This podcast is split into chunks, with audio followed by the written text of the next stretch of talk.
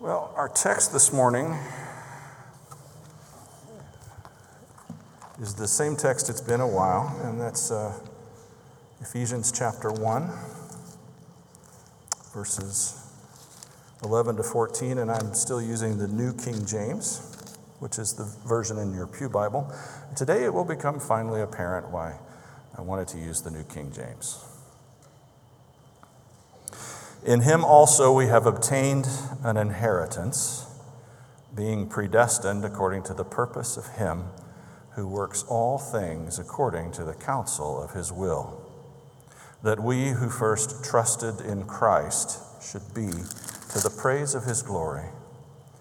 In him you also trusted, after you heard the word of truth, the gospel of your salvation, in whom also, having believed, you were sealed with the Holy Spirit of promise, who is the guarantee of our inheritance until the redemption of the purchased possession to the praise of his glory.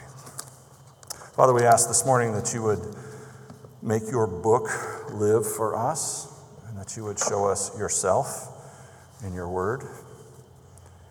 You say that your word should be preached so that we are corrected, we are rebuked, we are exhorted, we are trained in righteousness. Your word is living and active, it's sharper than any two edged sword, and it is the source of our confidence to accomplish the things that you want to accomplish. So, in Jesus' name, we ask that you would bless the reading and preaching of your word. Amen. Well, the, uh, we modern Americans like to think that we can and that we should live as individuals without much need of others. We like the idea of independence and personal autonomy, but that's not actually how human beings are constructed. That's not actually how we're put together. God designed us so that we need other people. So much so that the other people in our lives are actually key to helping us establish our own identity as individuals. Psychologists tell us that we get our self image from what we think the most important person or people in our lives thinks of us. And so, if the most important person or people in our lives thinks that we're smart, thinks that we're funny, uh, thinks that uh, thinks that we're good and good to have around, well, then that's how we think of ourselves.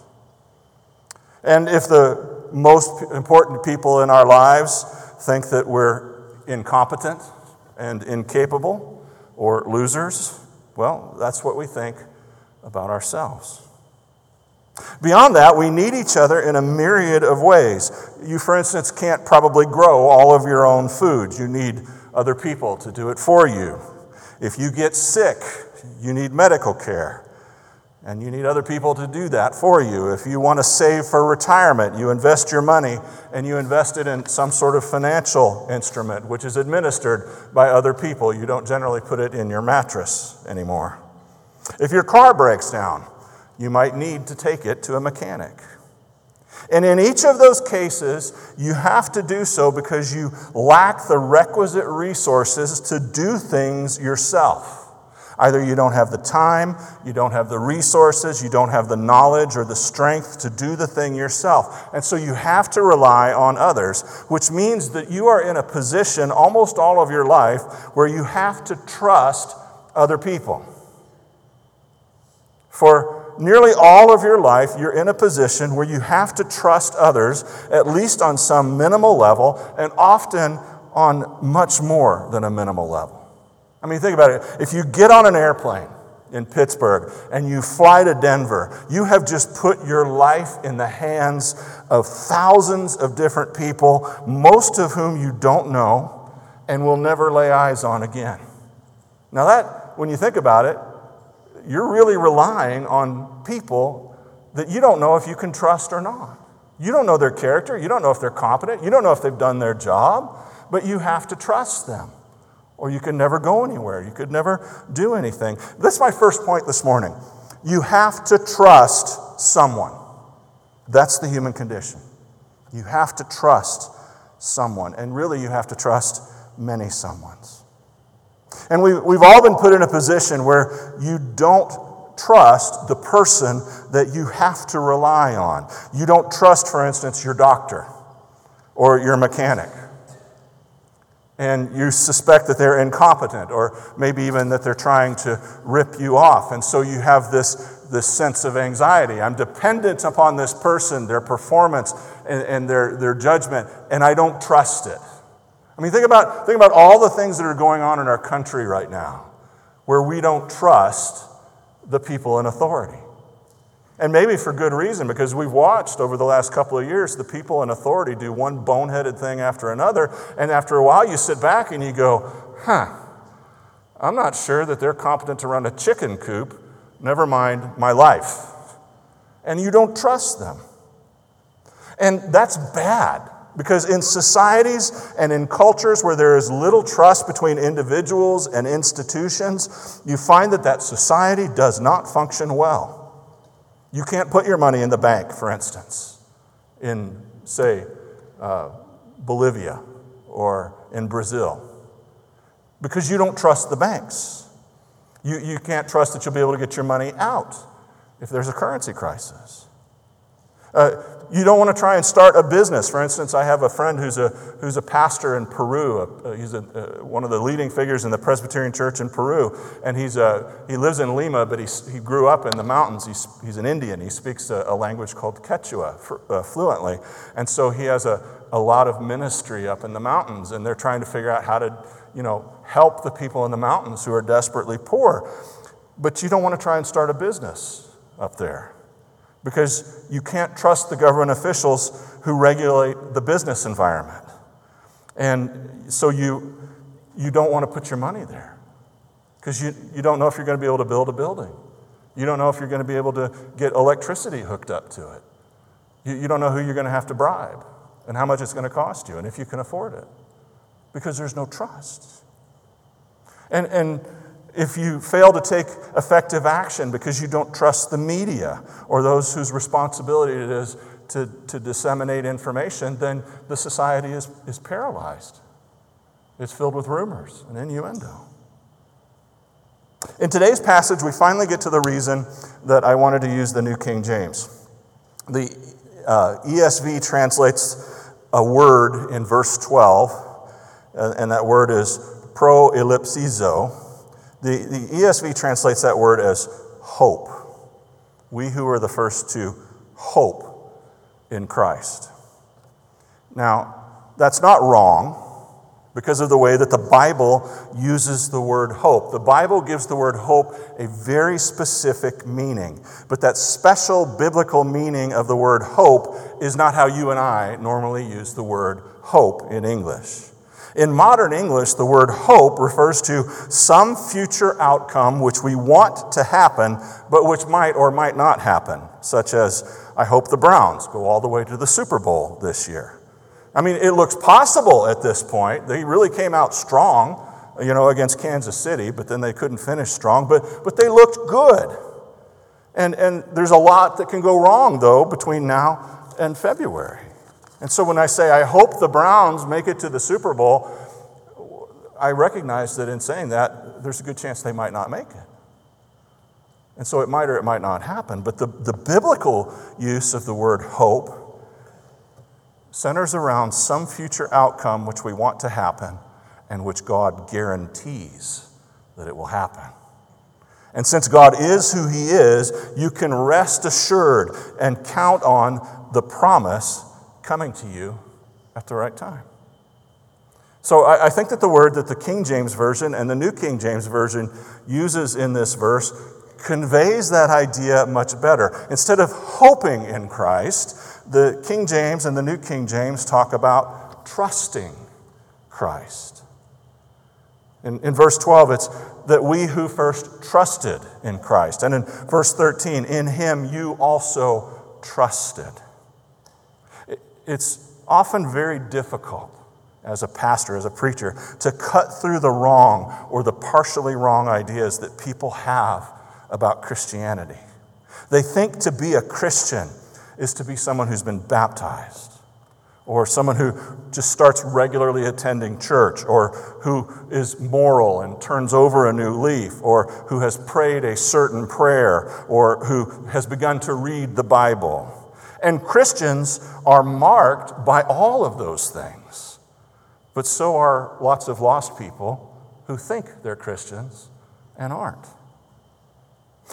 If you want to know what true Christianity is, at its most basic level, you can boil it down to the word trust.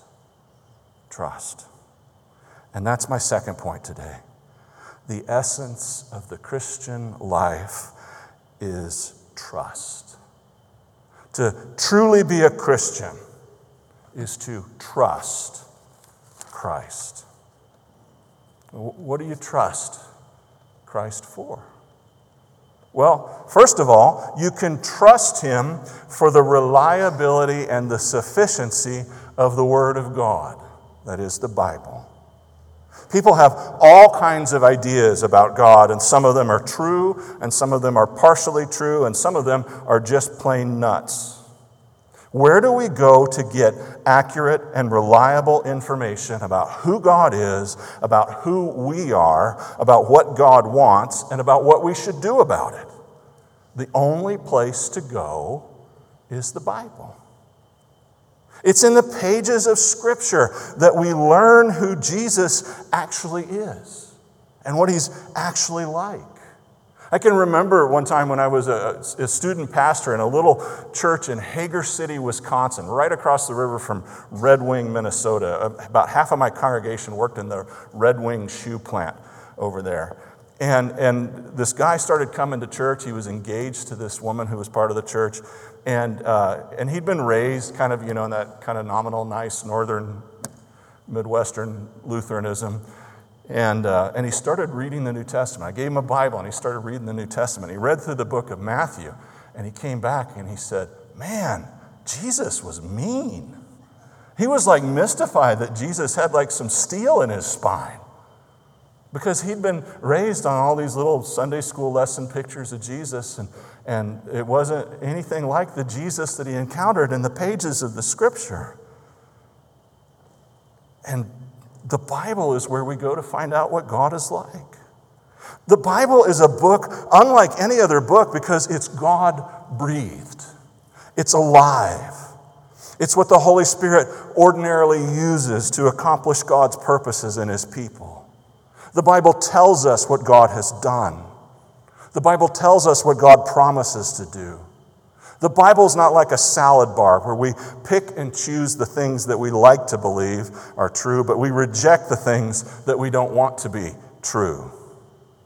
I, I can't count the number of conversations I've had with people who say things like, Oh, God is love. I like that. God is love. My God is a loving God. And I say, Well, yeah, that, that's in the Bible. But here's what else is in the Bible God is a just judge, and God is angry with the wicked every day. It says that in Psalm 11, and they'll say, Oh, I, I don't believe that. My God is a God of love. No, you have to believe both because both are in there. And then you have to figure out how they fit together and what that means for you in light of those things. You see, you can't truly trust Christ without trusting the scriptures that bear witness to him. But you can trust the scriptures. The scriptures are wonderful. The scriptures are filled with treasure when the Spirit of God opens your eyes. They're filled with the precious promises of God.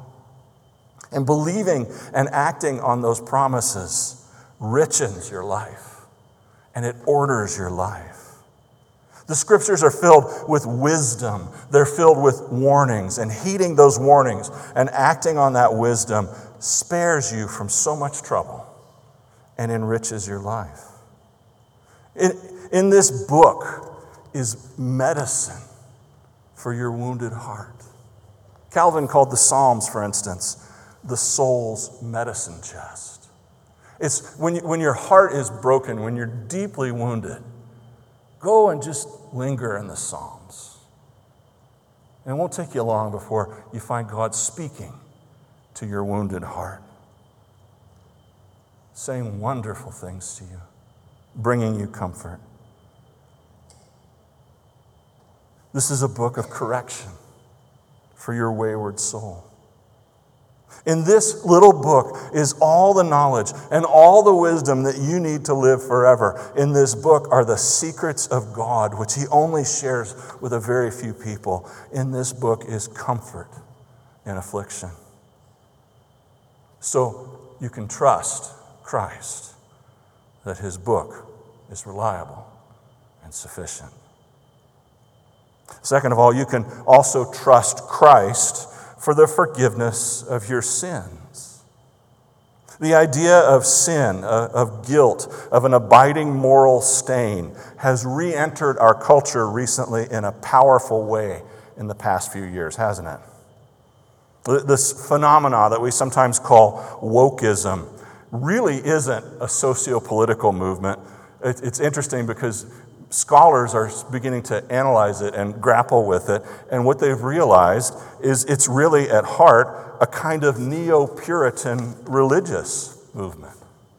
It has its prophets, it has its little catechisms that we all repeat together as we're demonstrating on the streets, it has its blasphemy statutes, the things that you're not allowed to say without severe punishment. It has its performative rituals. It has its martyrs and its canonized saints. It has a very rigorous moral code, and it has its rituals of penance. And it has a strong notion of inherited or, or original sin that some people are born under the burden of. And it has guilt. But critically, it has no forgiveness. And the religion of wokeism will eventually burn itself out under the weight of its own incoherent internal contradictions and inadequacies, but that probably won't happen before it's done an enormous amount of damage.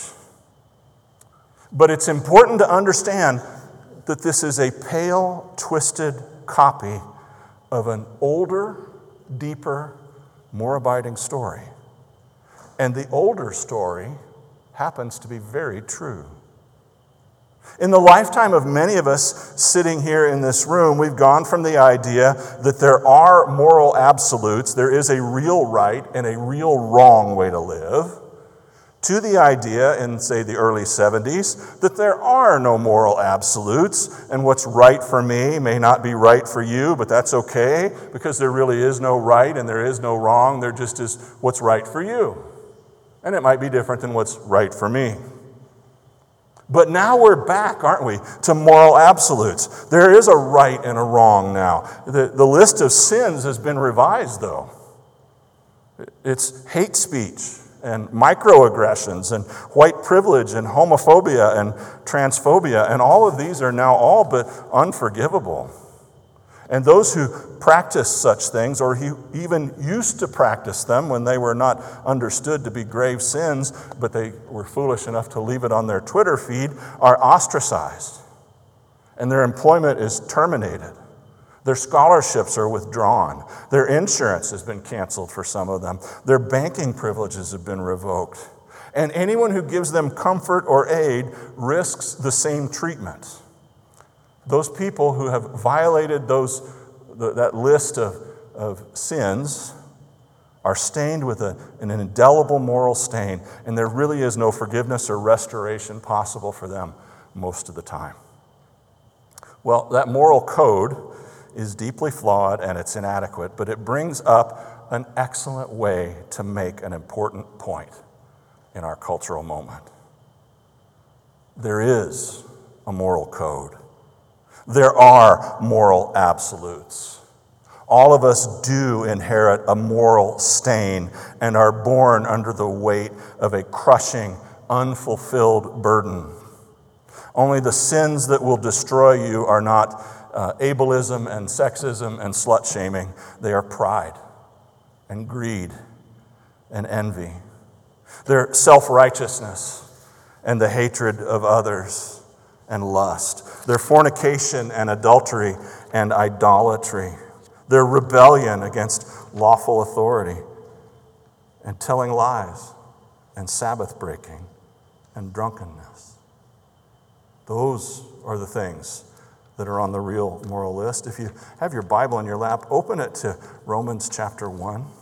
And we're going to read something that is really an excellent message for our culture in this day. Because people want to hold on to a kind of morality and a kind of moralism more and more. Well, let's look at what's on God's list. Romans chapter 1 and verse 28. Since they did not see fit to acknowledge God, God gave them up to a debased mind to do what ought not to be done. They were filled with all manner of unrighteousness, evil, covetousness, malice. They are full of envy, murder, strife, deceit, maliciousness. They are gossips, slanderers, haters of God, insolent, haughty, boastful, inventors of evil, disobedient to parents, foolish, faithless, heartless, ruthless. Though they know God's decree that those who practice such things deserve to die, they not only do them, but they give approval to those who practice them. You see, lost people like to invent a moral code that they can comfortably keep and then look down on others who aren't keeping their moral code. But the true moral code is a manifestation of the character of Almighty God, and each of us is accountable to Him. Each of us has shattered his soul by repeatedly flinging ourselves against his moral code like a disabled ship being battered against the rocks by an angry, stormy sea. And that moral code is found in the Word of God. Each of us has a day fixed when we must face this God, when we must give an account for everything we've ever said or thought or done. And that day is coming. We cannot escape it, it is inexorable. You are now one day closer to it than you were yesterday at this time. And the weight of your sins, of the violation of that moral code, will sink your soul down to hell as the eternal wrath of God is vomited out on your head for your sins. How shall you escape? By trusting Christ. That's the message of the first verse of that song that we sang just a few minutes ago. No more, my God. I boast no more of all the duties I have done I quit the hopes I held before to trust the merits of thy Son. What does that mean? It means the writer to the song has said, God, I'm done trying to offer you my obedience to my pathetic little invented, improvised moral code full of self imposed duties you have never asked me to do and imperfectly performed duties that you have. And I'm done trying to construct a righteousness of my own to offer to you. Instead, I'm going to trust in Christ. And by trusting in Christ alone for my salvation, His merits, His perfect keeping of God's moral code will be credited to my account. So that when I stand before Almighty God and I hear the truth about myself and my sin on that day when I must give an account, I will cry, Yes, Lord, I am guilty of all that you have said. I merit only your wrath. I merit only hell. And Christ will come and he will stand beside me and he will say, Father, he is guilty, but pardon him for my sake. He has placed his trust in me, and in so doing, has transferred his guilt to me. And I took his condemnation in his place and I bore it on the cross. And he is now clothed with my righteousness. Look on me, Father, and pardon him. And the smile of God will be upon me. And instead of the wrath of God, I will see the smile of God. And I will dwell with my Christ in joyous bliss forever because I trusted Christ. I stopped pretending that I could be good. I admitted that I wasn't. and I flung myself at his feet and said, Save me. I trusted Christ for the forgiveness of my sins, and he saved me. I want you to listen to this this morning. We're going to close with this. There's four more things that you can trust Christ for, but we're going to cover them next week. I saw a strange sight.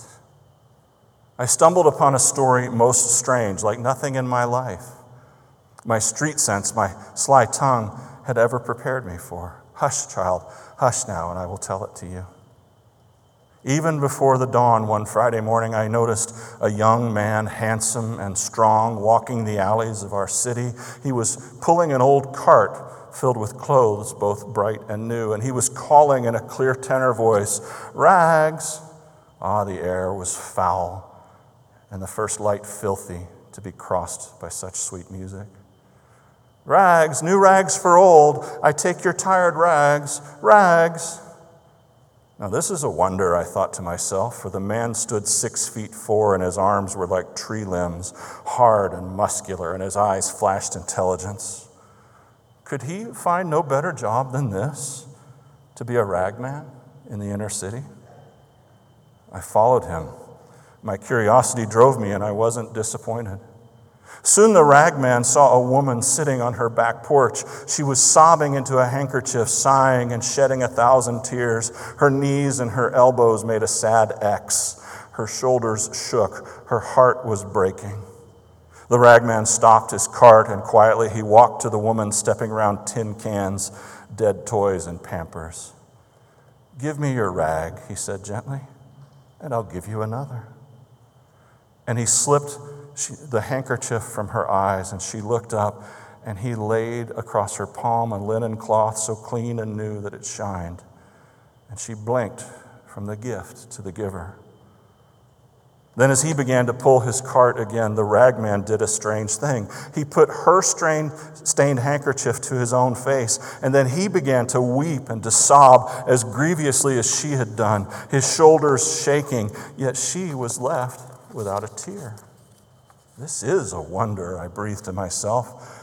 I followed the sobbing ragman like a child who cannot turn away from a mystery. Rags, rags, new rags for old. In a little while, the sky showed gray behind the rooftops, and I could see the shredded curtains hanging out of black windows. The ragman came upon a girl whose head was wrapped in a bandage, whose eyes were empty, blood soaked her bandage. A single line of blood ran down her cheek. Now the tall ragman looked upon this child with pity, and he drew a lovely yellow bonnet from his cart. Give me your rag, he said, tracing his own line on her cheek, and I'll give you mine. The child could only gaze at him while he loosed the bandage and removed it and tied it to his own head. The bonnet he set on hers, and I gasped at what I saw, for with the bandage went the wound. Against his brow it ran a darker, more substantial blood, his own. Rags, rags, I take old rags, cried the sobbing, bleeding, strong, intelligent ragman. The sun hurt both the sky now and my eyes. The ragman seemed more and more in a hurry. Are you going to work? He asked a man who leaned against the telephone pole. The man shook his head. The ragman pressed him. Do you have a job? Are you crazy? sneered the other. And he pulled away from the pole, revealing that the right sleeve of his jacket was flat and the cuff stuffed in the pocket. He had no arm. So, said the ragman, give me your jacket and I'll give you mine. So much quiet authority in his voice. The one armed man took off his jacket, and so did the ragman, and I trembled at what I saw, for the ragman's arm stayed in its sleeve when the other put it on. He had two good arms, thick as tree limbs, but the ragman had only one. Go to work, he said. After that, he found a drunk lying unconscious beneath an army blanket, an old man hunched and wizened and sick. He took that blanket and wrapped it round himself, but the drunk he left with new clothes. And now I had to run to keep up with the ragman, though he was weeping uncontrollably and bleeding freely at the forehead, pulling his cart with one arm, stumbling for drunkenness, falling again and again, exhausted, old, old, and sick, yet he went with a terrible speed. On spider's legs, he skittered through the alleys of the city this mile and the next until he came to its limits, and then he rushed beyond.